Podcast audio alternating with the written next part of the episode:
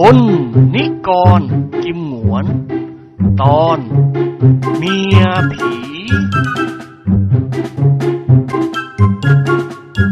อนหัวค่ำคืนวันนั้นตึกใหญ่ของบ้านพัชราพรสว่างสวัยด้วยแสงไฟฟ้าเหมือนเช่นเคยแต่ตึกเล็กซึ่งเป็นที่อยู่ของลูกชายสีสหายมีแสงไฟที่หน้าตึกเพียงดวงเดียวเท่านั้นประตูหน้าต่างทั้งชั้นบนและชั้นล่างปิดหมดพนัส นพ สมนึกและดร.ดำรงถูกส่งไปปฏิบัติหน้าที่ราชการแห่งหนึ่งทางภาคอีสานเกี่ยวกับอาวุธปล่อยจรวดต่อสู้อากาศยานแบบดิเลก4ขณะนี้เป็นเวลา 19.30 นาทีเจ้าแห้วปรากฏตัวในสวนหลังบ้านพัชราพรเขานั่งยองๆอยู่ที่โคนต้นมะขามใหญ่ต้นหนึ่งซึ่งเป็นต้นมะขามเก่าแก่มีอายุร่วม100 ปีแล้วขณะที่เจ้าแห้วกำลังจะจุดธูปเทียนกราบไหว้ลุกขเทวดาหรือนางไม้ที่สิงสถิตอยู่ที่ต้นมะขามต้นนี้เจ้าแห้วก็ต้องสะดุ้งเฮือกสุดตัวเมื่อได้ยินเสียงใครคนหนึ่งพูดขึ้นทำอะไรนะแห้วเจ้าแห้วหันไปมองดูแสงจันทร์ขึ้น8 ค่ำช่วยให้เจ้าแห้วมองเห็นเจ้าหนุ่มร่างใหญ่คนสวนคนหนึ่งของบ้านพัชราพรยืนอยู่ข้างหลังเขาโฮ้ยแม่ใจกูให้หมดเลยไอ้เลื่อนนึกว่าพี่ซะอีกเด็กหนุ่มชาว101หัวเราะชอบใจฮ่าน้าแห้วกลัวผีด้วยเหรอเอาก็กลัวนะสิข้ากำลังนึกถึงนางไม้หรือลูกเทวดาที่อาศัยที่ต้นมะขามต้นนี้อยู่ทีเดียวเจ้าเลื่อนชักสนใจจึงนั่งลงข้างเจ้าแห้วน้าแห้วรู้ได้ยังไงว่าต้นมะขามต้นนี้มีลูกเทวดาหรือนางไม้ลุงชมแกบอกข้าโว้ยเจ้าแห้วหมายถึงชายชราคนหนึ่งซึ่งอาศัยอยู่ในซอยประสิทธินิติศาสตร์หลังบ้านพัชราพรลุงชมแกว่าต้นไม้ใหญ่ทุกต้นจะต้องมีเทวดาหรือนางไม้อาศัยอยู่เช่นต้นมะขามต้นนี้ก็อาจเป็นไปได้เหมือนกันนะน้าแห้วน้าแห้วกำลังจะบนบานขอเลขท้าย3 ตัวหรืออย่างไรเจ้าแห้วสันศีรษะอ๋อไม่ใช่เช่นนั้นหรอกแต่ลุงชมแกบอกว่าถ้ามันกราบไหว้เส้นสังเวยลุกเทวดาหรือนางไม้ก็จะช่วยให้เกิดลาภผลอย่างไม่น่าจะเป็นได้ข้าอยากรวยโว้ยไอ้เลื่อนข้าเส้นสังเวยท่านมาหลายวันแล้วในตอนหัวค่ำข้าก็มาสักการะกราบไหว้ท่านอีกเจ้าเลื่อนยิ้มเล็กน้อยแต่ฉันรู้สึกว่าต้นมะขามต้นนี้มีนางไม้อาศัยไม่ใช่ลุกเทวดาฮะใครเคยบอกเองว่านางไม้สิ่งอยู่ตามต้นมะขามไม่มีใครบอกหรอกนะแห้วฉันเคยเห็นผู้หญิงสาวสวยยืนอยู่ที่ต้นมะขามต้นนี้ในตอนกลางคืนหลายหนแล้วเจ้าแห้วสะดุ้งหยงโอ้ยให้มึงเป็นไอ้หวาตายเลื่อนหัวเราะอย่าให้ฉันสบถสาบานเลยนะแห้วรู้ดีว่าคนอย่างฉันไม่เคยพูดโกหกใครพวกเจ้านายท่านยังชมฉันเสมอในเรื่องนี้เจ้าแห้วมองดูต้นมะขามอย่างหวาดหวาดเดี๋ยวมึงอย่าพึ่งไปนะให้กูจุดธูปเทียนกราบไหว้ท่านสิก่อนแล้วไปพร้อมๆกันแต่ว่ามึงเคยเห็นนางไม้ที่ต้นมะขามต้นนี้จริงๆนะจ้าฉันน่ะไม่กลัวผีหรอกนะแห้วเคยถูกผีหลอกมาหลายครั้งแล้วตั้งแต่อยู่101มันหลอกก็หลอกไปเราไม่กลัวมันก็หายไปเองสำหรับนางไม้ที่รักษาต้นมะขามใหญ่ต้นนี้ก็เหมือนกับผู้หญิงธรรมดาคนหนึ่งแต่เมื่อฉันเดินเข้ามาดูใกล้ๆก็หายไปทางอีสานบ้านฉันต้นไม้ใหญ่ๆมีนางไม้รักษามีคนเคยเห็นเสมอบางทีก็มาเข้าฝันขออาหารกินเฮ้ยพอแล้วไอ้เลื่อนหยุดพูดเรื่องนี้ได้แล้วถ้ากูเห็นนางไม้กูคงชักแน่เรื่องพี่กูยอมรับแบบชายชาติทหารว่ากูกลัวโว้ยแต่ผีบางชนิดเช่นผีกระสือนะแห้วคงไม่กลัวโอ้ชนิดไหนกูกลัวทั้งนั้นแล้วเจ้าแห้วก็ขีดไม้ขีดจุดธูปเทียนเสร็จแล้วประนมมือไหว้และปักธูปเทียนไว้บนพื้นดินข้างต้นมะขามพอเจ้าเลื่อนลุกขึ้นเดินไปจากที่นั้นเจ้าแห้วก็ร้องเรียกเสียงหลงรีบลุกขึ้นวิ่งตามไปด้วยความกลัวผีปีศาจโดยคำสั่งของนันทาผู้เป็นแม่บ้านสั่งให้เจ้าแห้วนอนเฝ้าตึกใหม่หรือตึกหลังเล็กจนกว่าลูกชายของสีสหายจะกลับมาจากอีสานดังนั้นเจ้าแห้วจึงขึ้นมานอนในห้องรับแขกเหมือนคืนที่แล้วมาโดยอาศัยโซฟาตัวใหญ่เป็นที่นอนและจุดยากันยุงไว้ตลอดคืนเจ้าแห้วนึกหวาดระแวงในเรื่องผีจนนอนไม่หลับจนกระทั่งดึกดื่นเที่ยงคืน เมื่อได้ยินเสียงหมาหอนก็ขนลุกสู้รีบคลี่ผ้าห่มคลุมโปงทันทีในราวตีหนึ่งเศษฝนก็เริ่มตกพรำและมีท่าทีเหมือนจะตกจนสว่างแสงไฟในห้องรับแขกส่องสลัวลางเจ้าแห้วเปิดไฟไว้ดวงเดียวภายในโป๊ะรูปกลวยที่ผนังตึกเขาพยายามนับ1 2 3 4 5 6และเลื่อยไปเพื่อจะให้หลับแต่นับได้300กว่าแล้วก็ยังไม่หลับในที่สุดเจ้าแห้วก็สะดุ้งเฮือกสุดตัวเมื่อได้ยินเสียงประตูห้องรับแขกทางด้านหน้าตึกถูกเคาะเบาๆเจ้าแห้วดึงผ้าห่มที่คลุมร่างเขาออกและรีบลุกขึ้นนั่งจ้องมองไปที่ประตูนั้นสักครู่เสียงเคาะประตูขึ้นอีกเจ้าแห้วพยายามบังคับใจตนเองให้เข้มแข็งร้องถามขึ้นด้วยเสียงอันดังใครฉันเองมีเสียงผู้หญิงคนหนึ่งตอบเจ้าแห้วกลืนน้ำลายเอือกเสียงนี้ไม่ใช่เสียงสาวใช้ในบ้านหรือเสียงเจ้านายผู้หญิงของเขาแน่นอนเจ้าแห้วจำเสียงคนในบ้านได้ดีไม่ว่าจะเป็นผู้หญิงหรือผู้ชายเพราะได้ยินเสียงพูดอยู่ทุกวันฉันเองน่ะพี่หรือคนเจ้าแห้วแข็งใจถามผีจ้าโอ้ยเจ้าแห้วเผลอตัวร้องออกมาร่างของเจ้าแห้วสั่นเทิมใบหน้าซีดเผือดราวกับแผ่นกระดาษความรักตัวกลัวผีบังเกิดขึ้นแก่เขาเหลือที่จะกล่าวเจ้าแห้วผุดลุกขึ้นยืนเดินย่องไปที่เครื่องโทรศัพท์ซึ่งวางอยู่บนโต๊ะสี่เหลี่ยมริมหน้าต่างรวม2เครื่องเป็นเครื่องขององค์การโทรศัพท์เครื่องหนึ่งและอีกเครื่องหนึ่งเป็นโทรศัพท์ใช้ภายในบ้านเจ้าแห้วยกหูโทรศัพท์เครื่องภายในขึ้นมาจากเครื่องของมันแล้วหมุนหมายเลขตั้งใจจะต่อไปที่ห้องนอนของพลพัชราพรเพื่อแจ้งให้ทราบว่าเขากำลังถูกผีหลอกขอให้พลมาช่วยเขาแต่ความกลัวผีทำให้เจ้าแห้วหมุนหมายเลขต่อไปที่ห้องนิกรเขาได้ยินนิกรพูดมาตามสายเฮ้ยว่าไงนั่นใครพูดดึกดื่นแล้วโทรมาหาขออะไรวะเจ้าแห้วมองไปทางประตูหน้าห้องรับแขกเสียก่อนจึงกล่าวกับนิกรละประธานขอโทษเถอะครับผมตั้งใจจะต่อไปที่ห้องคุณพลแต่หมุนเลขผิดมีเรื่องอะไรแกนอนอยู่ที่ตึกเล็กใช่ไหมไอ้แห้วครับมีเรื่องนิดหน่อยครับคุณกรุณามาหาผมหน่อยได้ไหมครับขโมยเข้าบ้านเหรอเสียงนิกรถามเจ้าแห้วคืนน้ำลายเอือกรับประทานมาใช่ขโมยหรอกครับรับประทานมีคนมาเคาะประตูห้องรับแขกที่ผมนอนอยู่ครับผมถามว่าใครมีเสียงผู้หญิงตอบผมว่าฉันเองผมถามว่าพี่หรือคนรับประทานหล่อนตอบผมว่าพี่ครับอ๋อแล้วแกมาบอกฉันทำไมแกก็รู้อยู่แล้วว่าฉันกับผีไม่ถูกโลกกันมาแต่ไหนแต่ไรแล้วเลิกกันเว้ยเรื่องนี้ฉันไม่เกี่ยวเจ้าแห้วเม้มปากแน่นเขาวางหูโทรศัพท์ลงบนเครื่องของมันตามเดิมตั้งใจจะต่อไปที่ห้องนอนของพลแต่แล้วเสียงประตูห้องก็ถูกเคาะอีกทำให้เจ้าแห้วอกสั่นขวัญแขวนพี่แห้วจ๋าพี่แห้วเปิดประตูล็อกฉันหน่อยสิถ้าไม่เปิดฉันมุดเข้าทางกุญแจนะจะบอกให้เจ้าแห้วมีทีท่าเหมือนกับจะเป็นลมค่อยๆวางหูโทรศัพท์ลงบนเครื่องโอ้จ้าเจ้าประคุณเอ้ยไปที่ชอบเธอแล้วฉันจะทำบุญอุทิศส่วนกุศลไปให้เจ้าแห้วพูดพลางมองไปที่ประตูห้องด้วยความรักตัวกลัวผีฉันไม่ได้มาหลอกหลอนพี่แห้วนี่นะฉันคือนางม้าที่สิงอยู่ที่ต้นมะขามใหญ่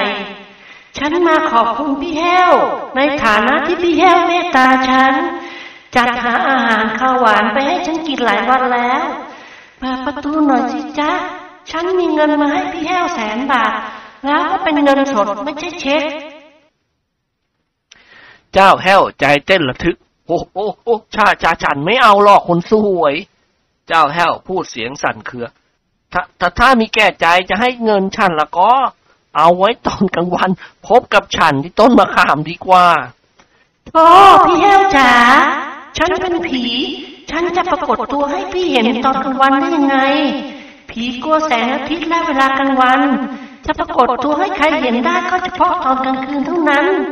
เปิดประตูสิจ๊ะรับรองว่าถ้าพี่แห้วเห็นฉันแล้วพี่แห้วจะไม่กลัวฉันเลยเงินสดตั้ง100,000 บาทพี่แห้วไม่ต้องการหรือแล้วก็นางม้าที่จำแรงเป็นสาวสวยพี่แห้วไม่ชอบหรือจ๊ะเจ้าแห้วยิ้มออกมาได้ ออย่าหลอกให้พี่เปิดประตูลับแล้วหักคอพี่นะหรือถ้าพี่เห็นเธอมีใบหน้าเป็นหัวกะโหลกในตากวงโบพี่ก็คงชักตายแน่มีเสียงหัวเราะกังวานหวานฉ่ำพี่แห้วจ๋าฉันไม่หลอกหลอนพี่หรอกพี่เป็นคนแรกที่เมตตากรุณาฉันหาอาหารข้าวหวานให้ฉันกินและจุดธูปเทียนเคารพบูชาฉันด้วยเปิดประตูสิจ๊ะเจ้าแห้วนึกถึงลุงชุมทันทีชายชราพูดถูกต้องแล้วต้นไม้ใหญ่ๆจะต้องมีลูกขเทวดาหรือนางไม้รักษาถ้าใครเส้นกราบไหว้เคารพบูชาลูกขเทวดาหรือนางไม้ก็จะดลบันดาลให้เกิดลาภผลหรือมีโชคทำมาค้าขึ้นถูกสลากกินแบ่งรัฐบาลรางวัลที่หนึ่งหรือได้เงินก้อนโดยไม่คาดหมายความกลัวผีปีศาจค่อยๆหายไปเจ้าแห้วพาตัวเดินมาที่ประตูหน้าห้องรับแขกยืนลังเลใจอยู่สักครู่ก็เปิดล็อกหมุนลูกบิดประตูแล้วถอยออกห่างประตูอย่างหวาดหวาดร่างของสาวสวยคนหนึ่งเดินเข้ามาในห้องหล่อนแต่งกายแบบไทยเดิมนุ่งสิ้นยกสีดำเชิงทองเป็นลายกนกสวมเสื้อแขนยาวสีทับทิมเรือนผมของหล่อนปล่อยสยายยาวประบ่าใบหน้ารูปไข่งามชะแล่มมีช่อดอกไม้สีขาวเสียบแซมข้างหูซ้ายร่างของหล่อนหอมกลุ่นด้วยกระแจจันทร์มือขวาของหล่อนหิ้วห่อผ้าแดงห่อหนึ่งหล่อนเดินเข้ามาหาเจ้าแห้วด้วยใบหน้ายิ้มละลื่นทำให้เจ้าแห้วหายหวาดกลัวหล่อนสาวสวยหรือนางไม้ซุดตัวลงนั่งพับเพียบเบื้องหน้าเจ้าแห้วแล้วก้มลงกราบเจ้าแห้วแสดงความเคารพรักอย่างสูงข้าเป็นคนโบราณและเป็นคนหัวเก่าใครมีพระคุณต่อข้าเพียงเล็กน้อยข้าก็จะต้องจารึกพระคุณของเขาไว้ในดวงใจของข้าตลอดไปพี่แห้วได้เมตตากรุณาข้ามากข้าอดอยากปากแห้งมานานแล้วเพิ่งจะได้กินอาหารที่พี่แห้วจัดเส้นไหว้ข้าในระหว่างนี้ข้ากราบขอบคุณเจ้าพี่แล้วหล่อนก็ส่งผ้าแดงให้เขาพี่จ๋าข้าขอมอบเงินสด100,000 บาทให้พี่ไว้ใช้พี่จะได้สุขสบายขึ้นและถ้าพี่ต้องการเงินอีกสักเท่าใดข้าจะให้พี่ตามความประสงค์เจ้าแห้วตื่นเต้นดีใจเหลือที่จะกล่าวเขามองดูห่อผ้าแดงซึ่งมีน้ำหนักไม่น้อยกว่า1 กิโลกรัมแล้วก็ถอยไปที่โต๊ะรับแขกวางห่อลงบนโต๊ะแก้ห่อออกโดยเร็วสาวสวยคือนางไม้ลุกขึ้นเดินเข้ามาหาเขาพอแลเห็นเงินสดซึ่งเป็นธนบัตรใบละ100 บาทใหม่เอี่ยมปึกเบ้อเร่อสูงตั้งคืบอยู่ในห่อผ้าแดงนั้นเจ้าแห้วก็ลืมตาโพลงโอ้ยนี่ฉันอยู่ในแดนสนธยาหรือว่าฉันกำลังตกอยู่ในความฝันมันจะเป็นไปได้หรือนี้ที่เธอผู้เป็นนางไม้นำเงินสด100,000 บาทมาให้ฉันหล่อนยิ้มให้เขาอย่าแปลกใจอะไรเลยจ้าพี่แห้วข้าเป็นผีเป็นนางไม้การหาเงิน100,000 บาทมาตอบแทนพระคุณของพี่แห้วไม่ยากลำบากอะไรพูดจบหล่อนก็กอดเจ้าแห้วพี่แห้วจ๋าข้ารักพี่แห้วและข้าพร้อมแล้วที่จะเป็นของพี่แห้วเจ้าแห้วกืนน้ำลายดังเอือกเดี๋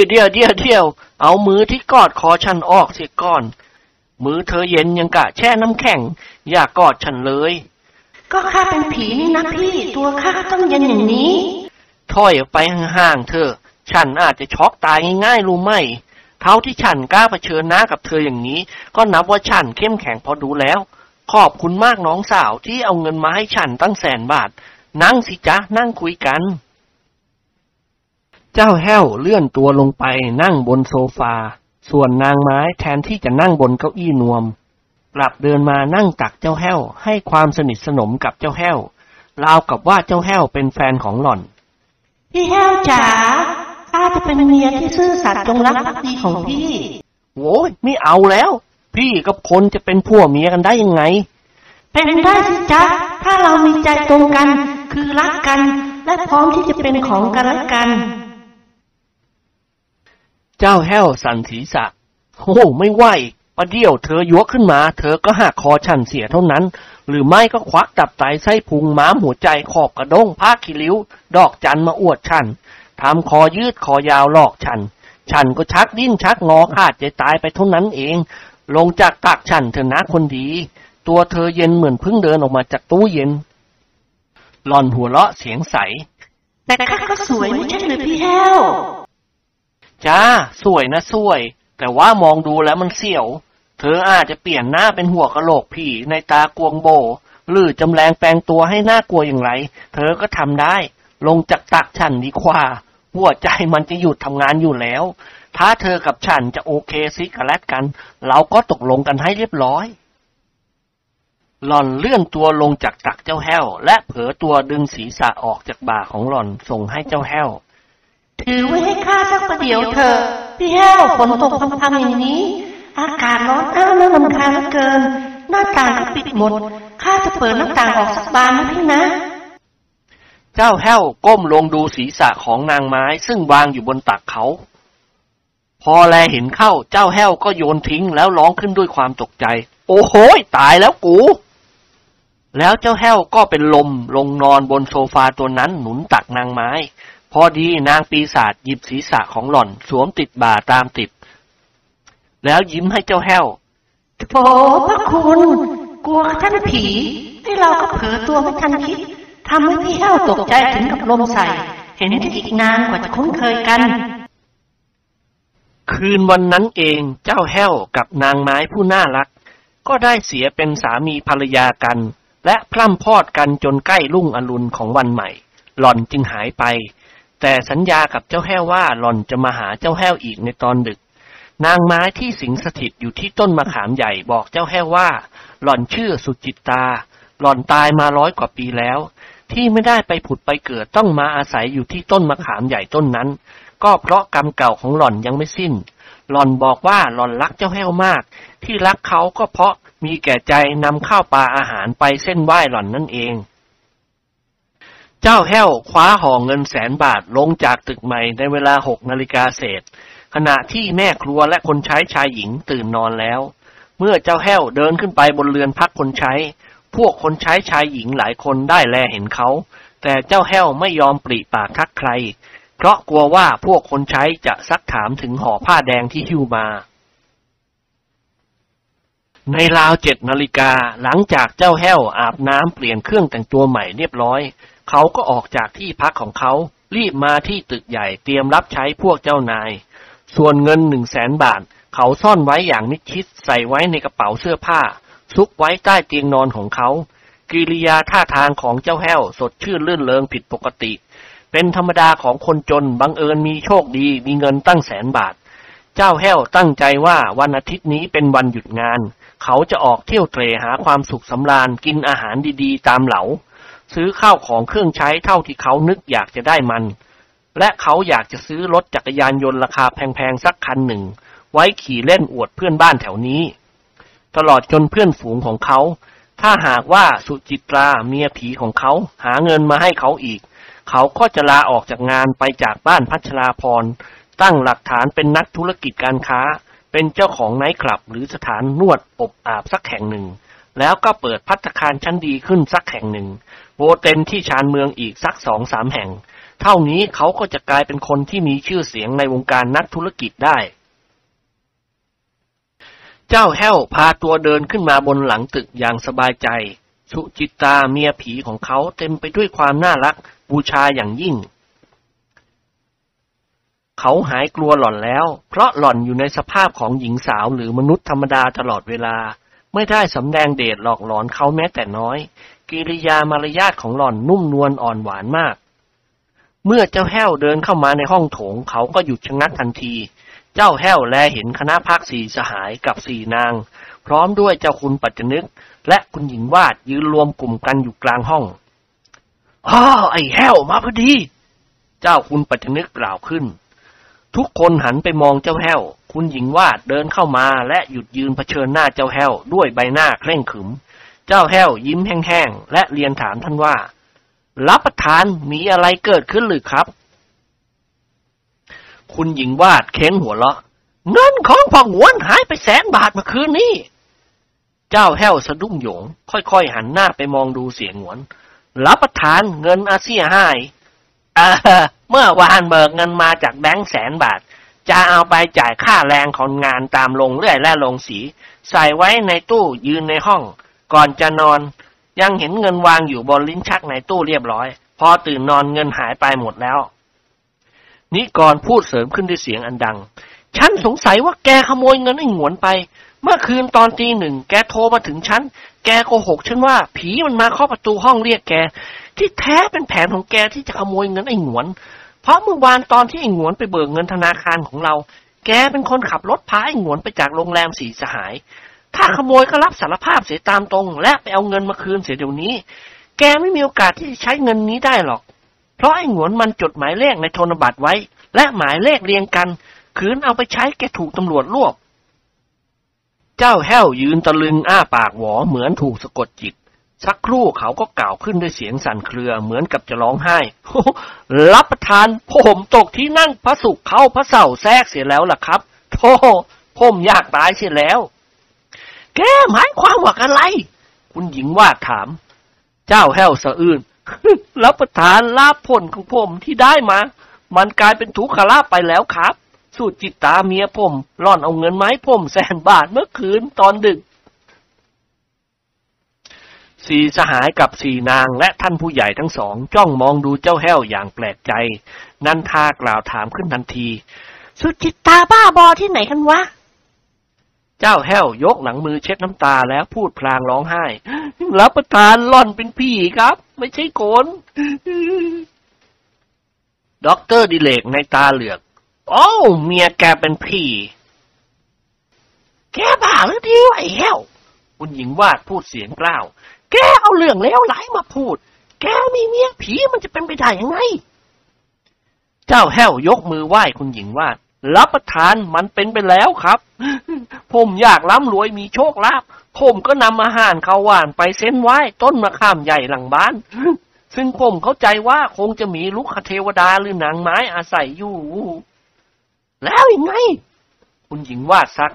รับประทานผมนำเครื่องสังเวยไปเส้นตอนกลางวันในราว 5-6 วันก็ได้เรื่องครับเมื่อคืนนี้นางไม้ประจำต้นมะขามต้นนั้นได้ไปหาผมบนตึกเล็กรับประทานเคาะประตูห้องเรียกผมก็เปิดประตูรับหล่อนเป็นผู้หญิงสาวสวยครับสุจิตานำเงินสดห่อผ้าแดงมาให้ผม100,000 บาทแล้วเราก็ได้เสียกันจนกระทั่งใกล้รุ่งสว่างสุจิตาก็หายไปรับประทานผมพอจะเข้าใจแล้วครับหล่อนคงขโมยเงินอาเสียไหมผมแน่ๆเสียงจ๊อกแจ๊กจอแจดังขึ้นทุกทีทุกคนต่างผัดกันซักถามรายละเอียดจากเจ้าแห้วและคอยจับพิรุษสงสัยในตัวเจ้าแห้วสี่นางกับคุณหญิงวาดเริ่มหวาดกลัวผีปีศาจแล้วส่วนนิกรก็รู้สึกหวาดๆเช่นเดียวกัน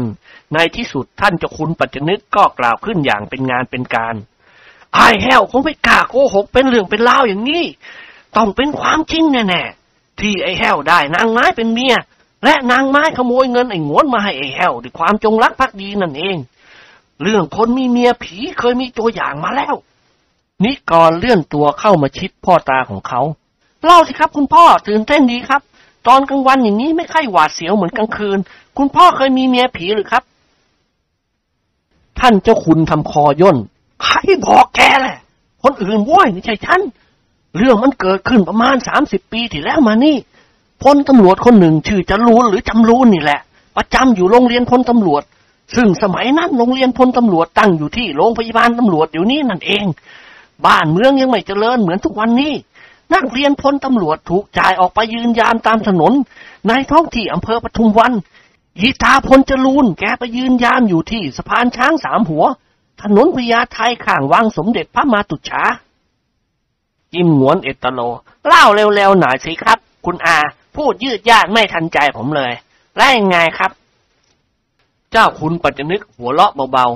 ๆแกจะให้คนแก่ยังอาพูดคล่องปรี๊ดที่เรียกว่าน้ำไหลไฟดับเหมือนพวกหายาพวกศิลปินตลกบางคนหรือพวกนักจัดรายการวิทยุอย่างนั้นเหรอแล้วท่านก็หันมายิ้มให้สี่นางกับคุณหญิงวาดซึ่งกำลังตั้งใจฟังพลจรูนต้องเข้ายามสะพานหัวช้างตอน 2:00 น. ถึง 4:00 น. คืนละ2 ชั่วโมงคืนวันหนึ่งมีผู้หญิงสาวสวยคนหนึ่งมาหาเขาและพูดคุยกับเขาพลจรูนไม่รู้ว่าเป็นผีก็หลงรักตามธรรมดาของคนหนุ่มๆที่ยังเป็นโสด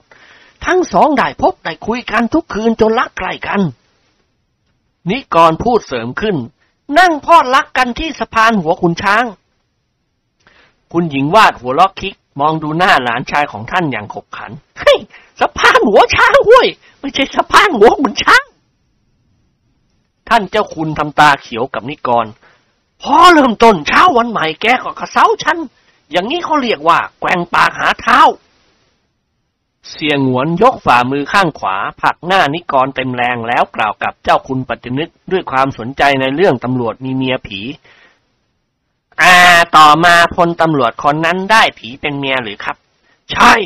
รับไปอยู่บ้านหรือห้องแถวไม้ชั้นเดียวในโรงเรียนพลตำรวจแต่คนหน้าประหลาดที่ว่าพอรุ่งเช้าเมียผีของพลตำรวจจรูนก็หายไปตกดึกจึงจะมาหาหล่อนเอาเงินเอาทองมาให้ผัวของหล่อนมากมายจนกระทั่งพวกเพื่อนๆและผู้บังคับบัญชาแปลกใจที่พลจรูนมีเงินใช้อย่างฟุ่มเฟือยต่อมาพลจรูนแอบไปติดพันกับน้องสาวนายตำรวจคนหนึ่ง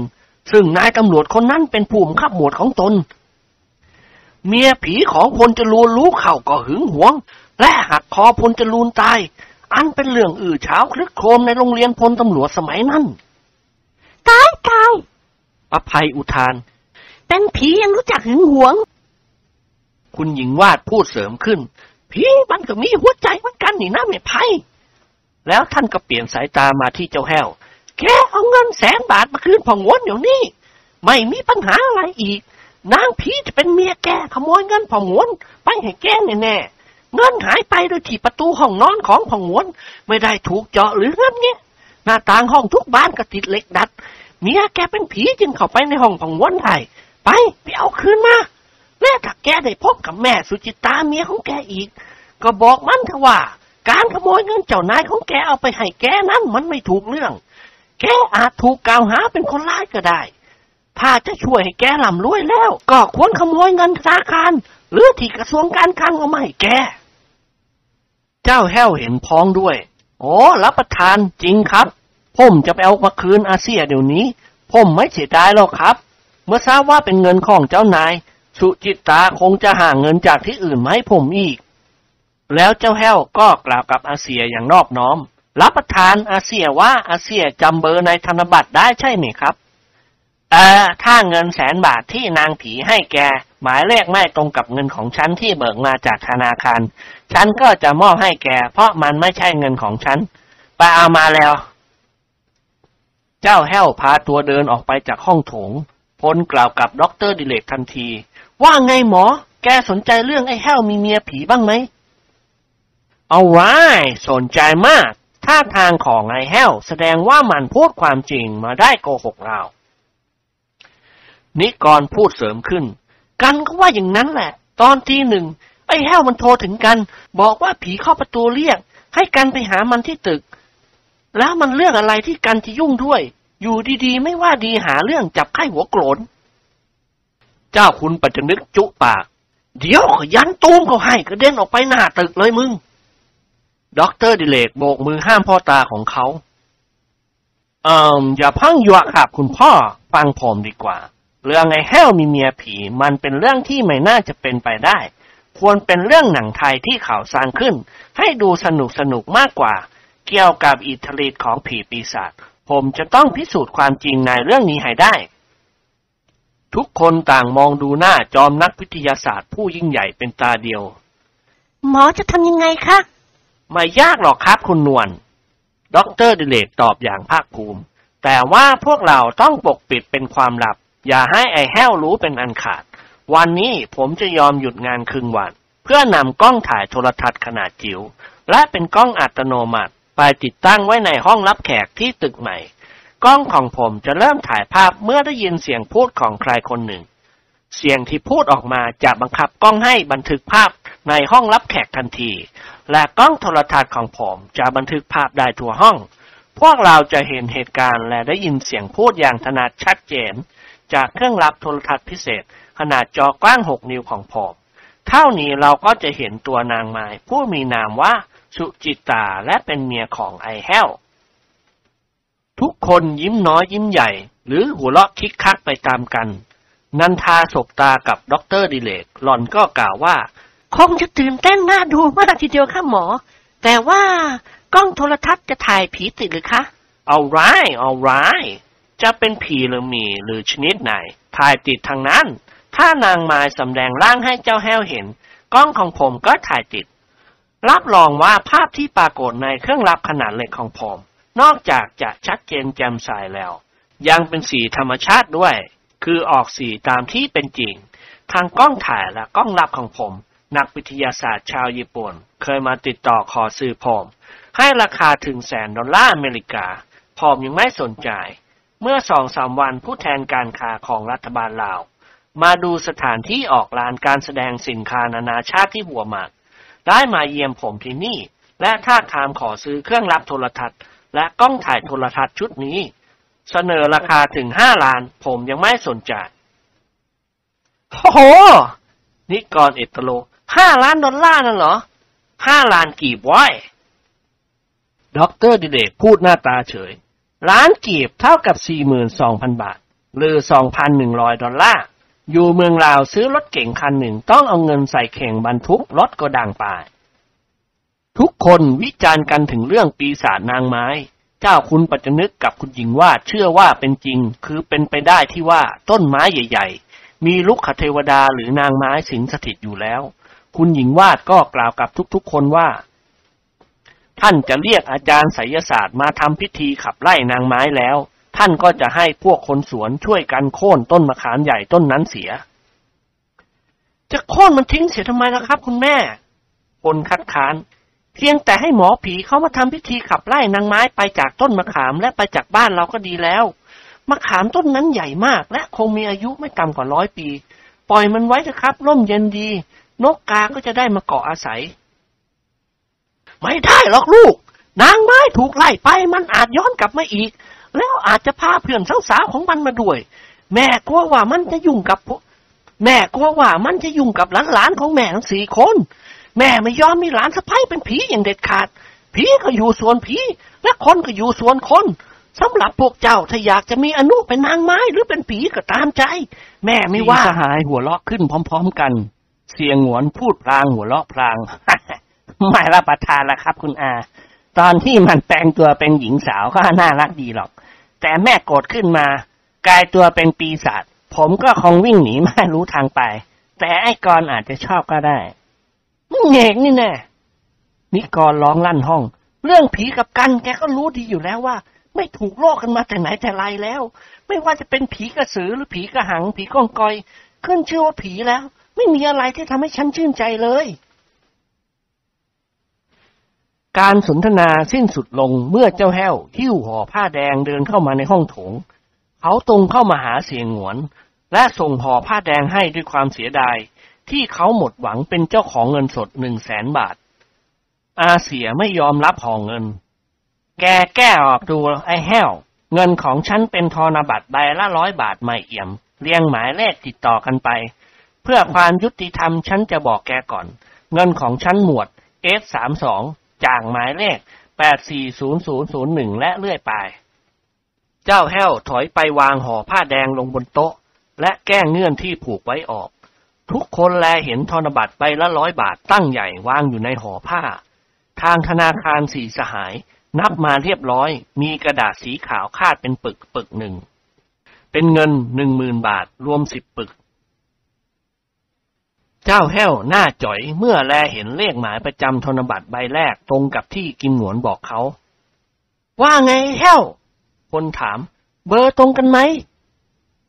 เจ้าแห้วยิ้มแห้งๆรับประทานตรงตามที่อาเซียบอกครับรับประทานเลี้ยงเบอร์กันไปเลยสุจิตตาขโมยเงินอาเซียกิมหนวนไม้ผมแน่ๆทุกคนเดินเข้ามาห้อมล้อมโต๊ะมองดูเงิน$100,000ที่วางอยู่บนผ้าแดงด็อกเตอร์ดิเลกรู้สึกฉงนสนเทใจไม่น้อยเป็นเรื่องที่น่าประหลาดมากไม่น่าจะเป็นไปได้เลยกันเพิ่งรู้เดี๋ยวนี้เองว่าผีมีอิทธิฤทธิ์มีอภินิหารถึงเช่นนี้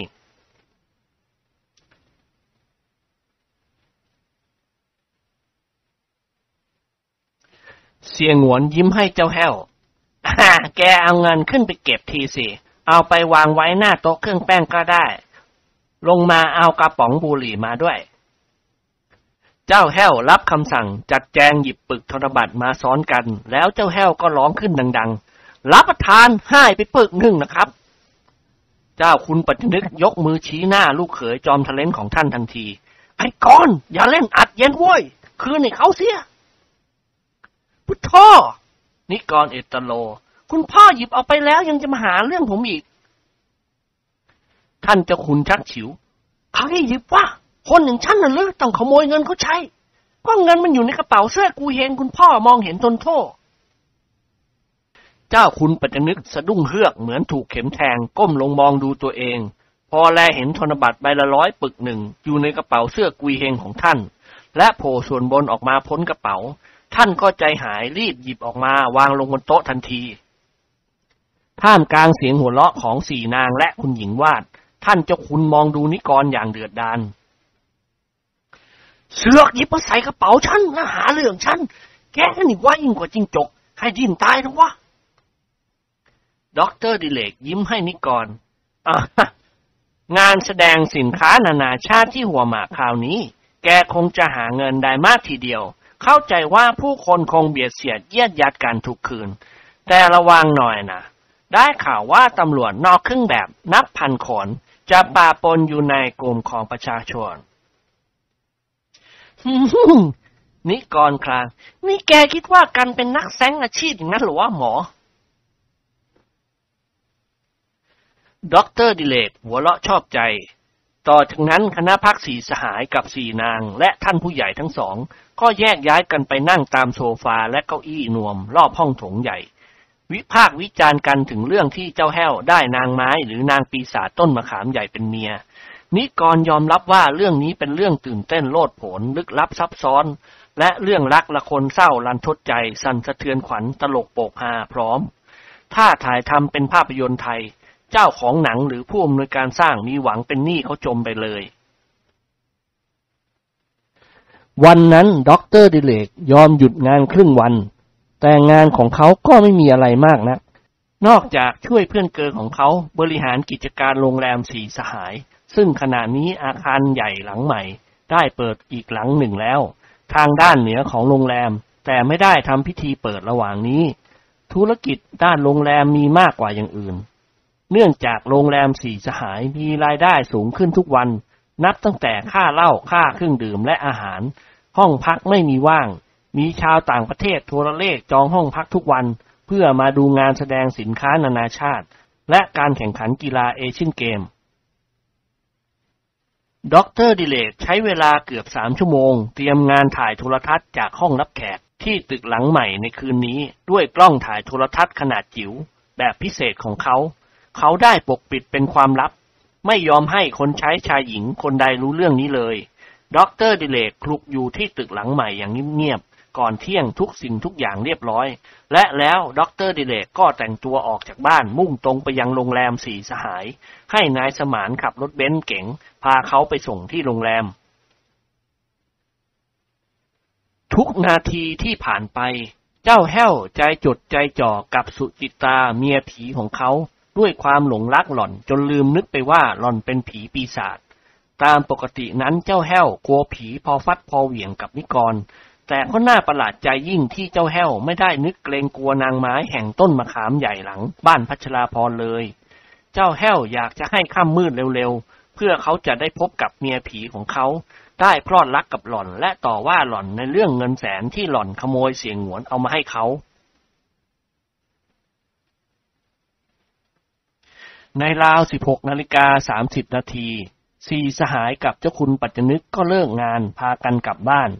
เมื่อผลัดเปลี่ยนเสื้อผ้าอาบน้ำแต่งกายลำลองอย่างอยู่กับบ้านแล้วคณะพักสี่สหายกับท่านเจ้าคุณ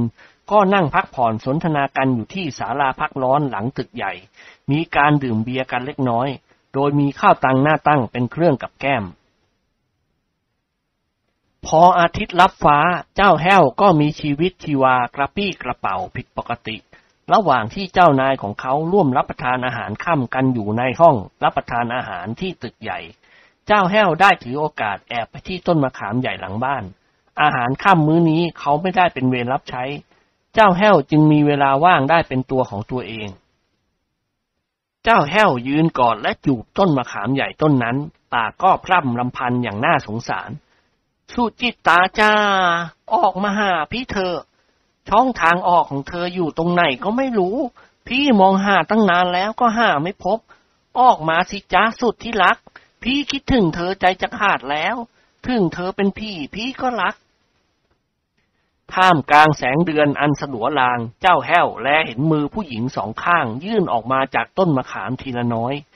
ทำให้เจ้าแห้วตกใจถอยหลังหนีแต่มือผีนางไม้ค่อยๆยื่นมาหาเจ้าแห้วและยาวข้างหนึ่งตั้ง3 เมตรอุ๊ยอย่าล้อพี่อย่างนี้สิจุติตาพี่ช็อกตายง่ายๆนะจะบอกให้โคตรมือเข้าไปเสียเธอที่รักมือของเธอมันยาวเกินไปออกมาหาพี่ทั้งตัวดีกว่า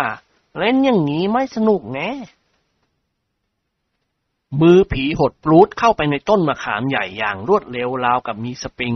เจ้าแห้วถอนหายใจโล่งอกเขาสุดตัวลงนั่งคุกเข่าแล้วยื่นมือทั้งสองไปข้างหน้าสุจิตตาเธอคือยอดพิสมัยของพี่เธอคือผู้โสภาราวกับอัปสรสวรรค์พี่จะรักเธอจนกว่าจะสิ้นดินฟ้าจนกว่าโลกจะถล่มหรือฟ้าจะทลายมีเสียงหัวเราะหึ่ๆดังขึ้นข้างหลังเขา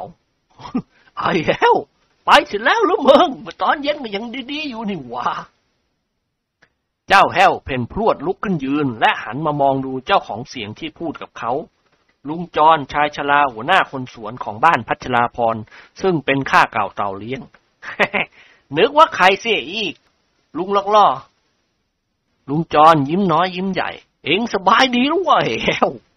ก็อย่างนั้นแหละลุงโอ้ถ่ายอยู่ใส่ยาซะบ้างสิวะคนเล่าปล่อยให้ท้องผูกมากๆมันก็เผลอไปบ้างเหมือนกันข้ากำลังจะเดินไปกระท่อมของข้าและเห็นเองแสดงบทรักพูดพร่ำอยู่คนเดียวก็อดแปลกใจไม่ได้เจ้าแห้วไม่อยากให้ลุงจรรู้เรื่องที่เขามีเมียผีจึงพูดกบเกลื่อนอ้อฉันซ้อมบทเตรียมเข้ากล้องวันอังคารนี้น่ะลุงฮ่าเองเล่นหนังด้วยเหรอใช่คุณซ่ออาสนะจินดาเข้าติดต่ออ้อนวอนฉันให้เซ็นสัญญาเป็นพระเอกของเขาแทนมิตรชัยบัญชาไอ้ฉันน่ะไม่สนใจเท่าไหร่นักหรอกในเรื่องหนังแต่เขาให้ค่าตัวตั้ง500,000ก็เลยตกลงถุยลุงจรร้องขึ้นดังๆเอาไงถุยรถหัวฉันล่ะนี้ถ้าเป็นพวกคนใช้หรือเด็กคนส่วนโดนฉันเตะแล้วนะจะบอกให้ลุงจรหัวเราะ มึงอยากเตะกูก็ได้นี่นะไอ้แห้วอ้อยังลุงไม่ต้องเตะหรอกเพียงแต่ใช้สั้นมือฟันคาราเต้เฉียดกันคอนิดเดียวก็คอขาดชายชรามองดูเจ้าแห้วอย่างเศร้าใจอันนี้จังทุกขังเลยหน้ามึงยังเกี้ยญี่ปุ่นอย่าว่าแต่พระเอกเลยวะตัวเดินถนนยังไม่มีใครจ้างมึงเล่นพระเอกมันต้องรูปหล่ออย่างคุณพนัสหรือคุณนพโว้ยแม่ล่อจะตายละคุณพนัสนั่นล่อหน้าอย่างกับลิงซ่านพักการลุงจอลืมตาโพลงดีแล้วคุณพนัสกลับมาจากอีสานกูจะฟ้องเจ้าแห้วสะดุ้งโยงอุ้ยย่านั้นลุงฉันพูดเล่นสนุกขึ้นฟ้องฉันก็ถูกกระทืบเท่านั้นมือไวตีนไวเหมือนคุณพลไม่มีผิดคุณนบเขายังชั่วหน่อยลุงจรหัวเราะฮึๆแล้วพาตัวเดินฝ่าความมืดไปจากที่นั้นเจ้าแห้วมองดูต้นมะขามใหญ่แล้วถอนหายใจยาว22:00 น.คืนวันนั้นเอง4 สหายกับ4 นางและท่านผู้ใหญ่ทั้งสองนั่งรวมกลุ่มกันอยู่ในห้องโถงชั้นล่างคอยชมโทรทัศน์สถานีพิเศษของด็อกเตอร์ดิเลกประตูหน้าต่างชั้นล่างปิดหมดแล้วเจ้าแห้วได้รับอนุญาตให้ไปพักผ่อนก่อนเวลา22:00 น.เล็กน้อยคณะพัก4 สหายกับ4 นางและท่านผู้ใหญ่ทั้งสองกำลังเตรียมชมโทรทัศน์สถานีพิเศษส่งรายการพิเศษเครื่องรับโทรทัศน์ขนาดจิ๋วจอกว้างเพียง6 นิ้วตั้งอยู่บนโต๊ะสี่เหลี่ยมกลางห้องและด็อกเตอร์ดิเลกได้เปิดเครื่องรับแล้วแต่ที่จอไม่มีอะไรมีแต่ลูกน้ำหลายแสนตัวเต้นยุบยิบไปหมด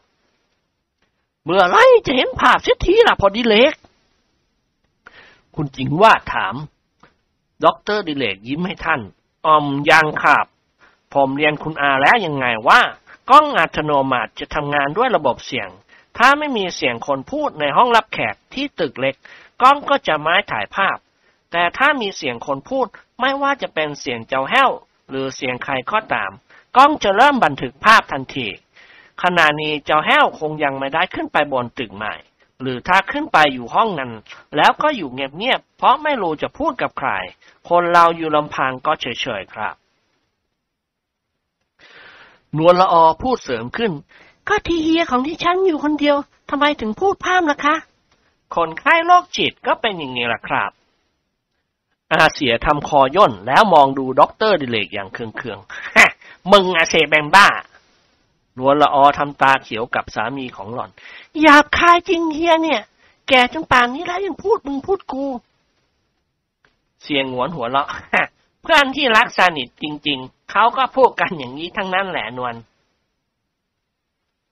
ทันใดนั้นเองเสียงเพลงราวดวงเดือนซึ่งเจ้าแห้วเป็นคนขับร้องก็ดังขึ้นจากเครื่องรับโทรทัศน์ขนาดจิ๋วแล้วภาพในจอโทรทัศน์ก็ปรากฏขึ้นทันทีมันเป็นภาพสีธรรมชาติและเห็นห้องรับแขกอันหรูหราของตึกหลังใหม่และเห็นตัวเจ้าแห้วเป็นภาพครึ่งตัวนั่งพิงพนักโซฟาร้องเพลงไทยเดิมที่ชื่อว่าราวดวงเดือนแต่เจ้าแห้วได้แต่งเนื้อร้องขึ้นใหม่โอ้ละนอสู้จีตายถึงน้องเป็นผีพี่ก็รักจับใจอย่าล้อนหลอกพี่ชื่นชีวีมาไวๆรักล้นหรือไทยยอดดวงใจของแห้วเอ้ยพี่ขอร้องนวลน้องจงฟังอย่ามาทำตาโบขวัญใจเหลี่ยมจะหาไหนมาเทียมนางไม้ของพี่เอ้ย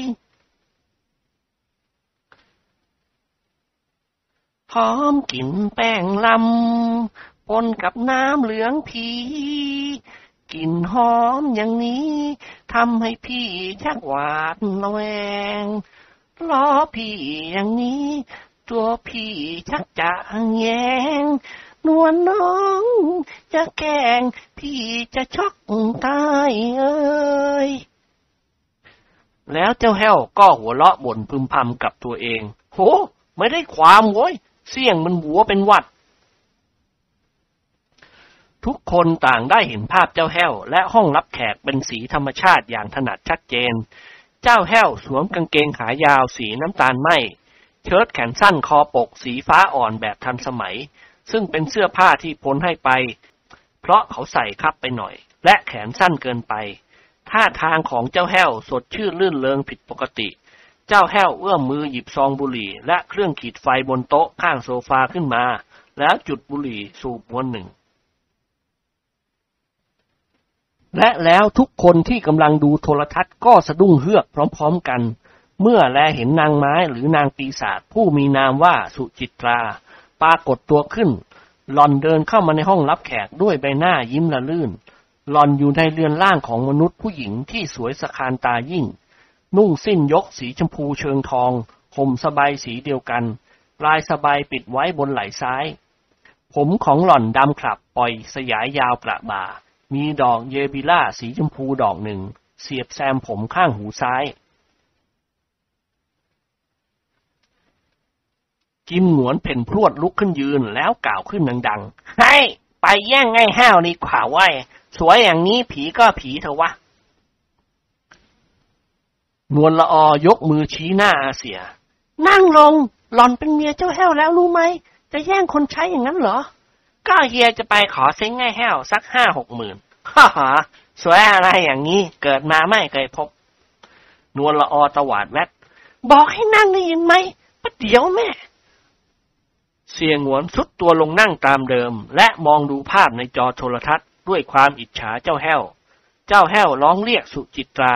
และลุกขึ้นเดินเข้าไปหาหล่อนต่างคนต่างโผเข้ากอดกัน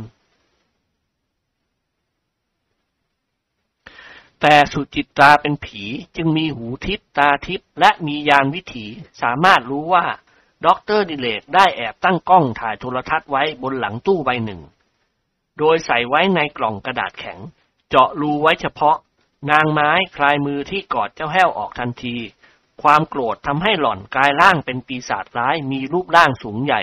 ใบหน้าน่าเกลียดน่ากลัว ในตาโปนออกมานอกเบ้าเปลือยกายล่อนจ้อนอ้วนใหญ่เหมือนกับผีตายที่กำลังขึ้นฮึดๆเจ้าแห้วร้องขึ้นสุดเสียงแล้ววิ่งหนีออกไปจากห้องรับแขกอย่างไม่คิดชีวิต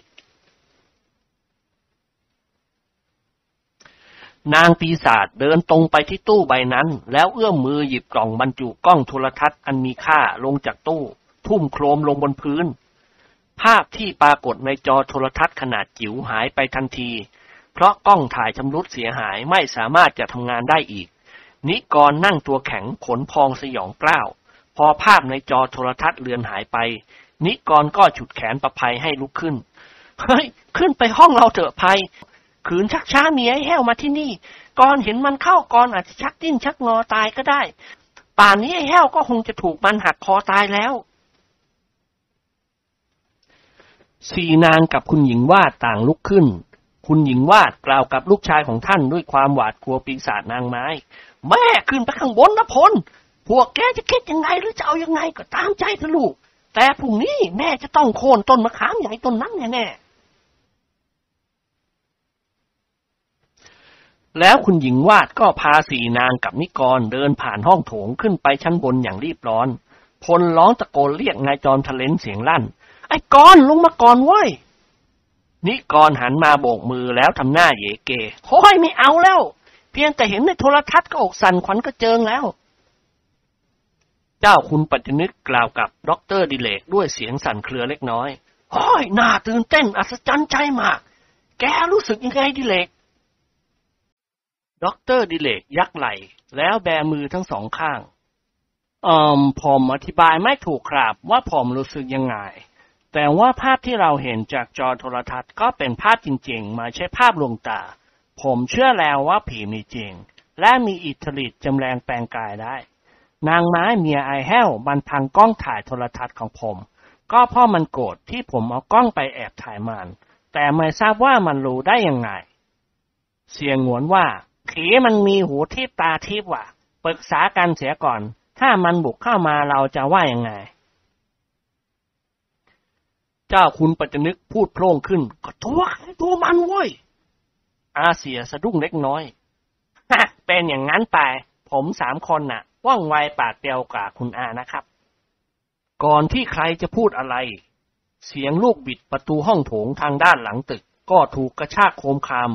อาเสียอ้าปากหวอเส้นผมบนศีรษะตั้งชันให้เอาข้าวแล้วสิแผ่นเธอไหว้พวกเราขึ้นไปอยู่ข้างบนปลอดภัยกว่ามีเสียงเจ้าแห้วร้องตะโกนลั่นโหรับประทานเปิดประตูรับผมหน่อยครับเร็วครับ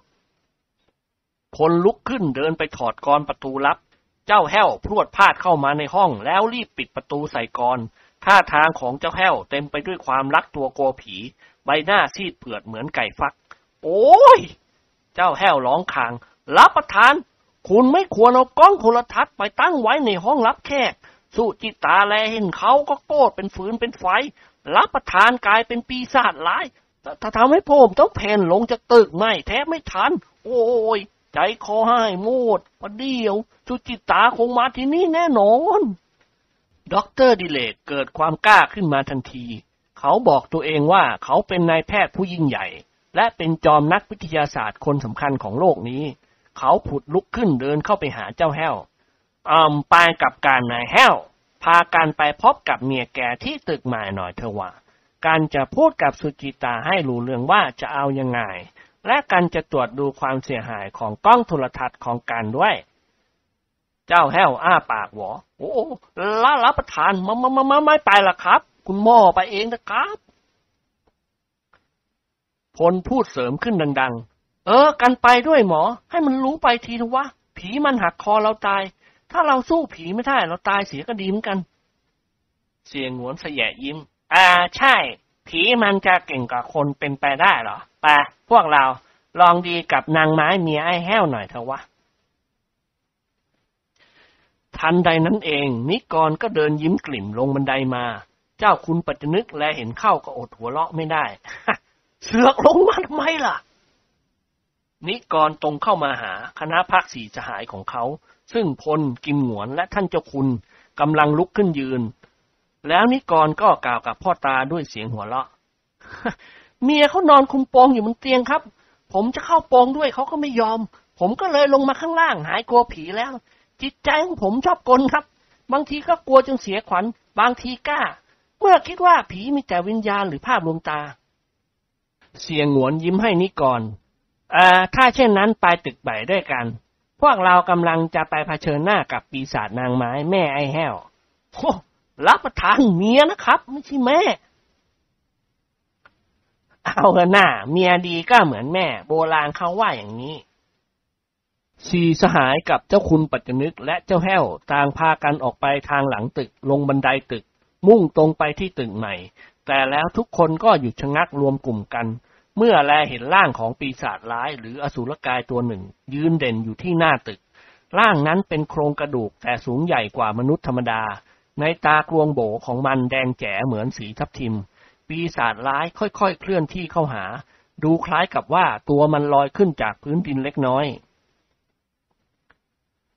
นิกรร้องขึ้นดังๆหน่วยลาดตระเวนล่าถอยแบบตัวใครตัวมันโดยไม่ต้องแบ่งกำลังยิงคู่กันถอยเว้ยใครไม่ถอยกูเปิดคอนแล้วเมื่อนิกรหมุนตัวกลับวิ่งย้อนกลับมาที่ตึกใหญ่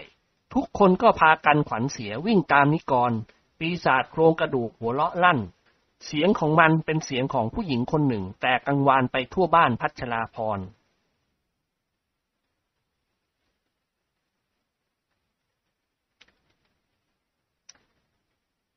ก่อนเที่ยงวันต่อมาซึ่งตรงกับวันเสาร์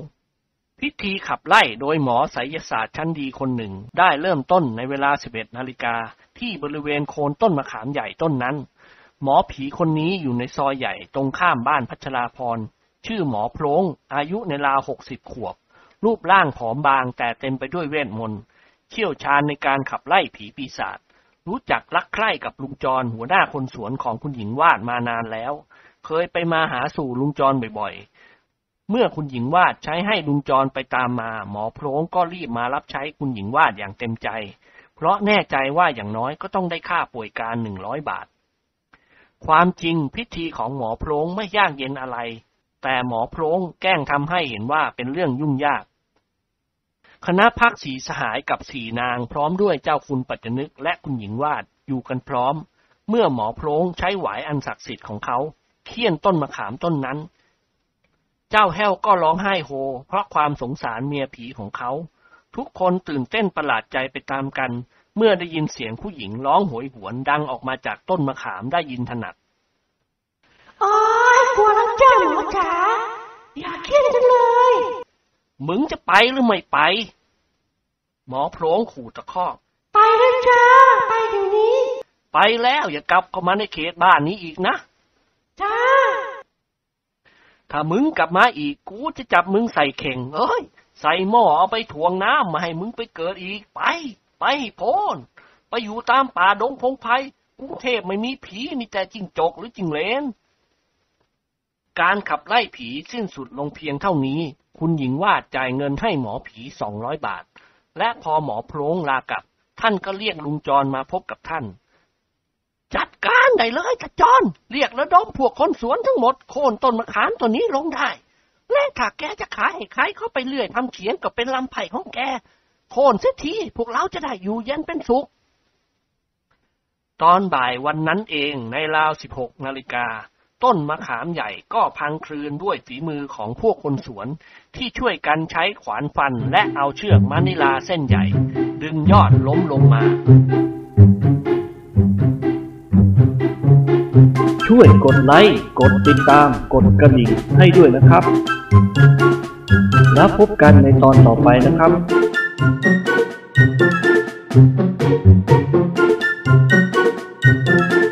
รับ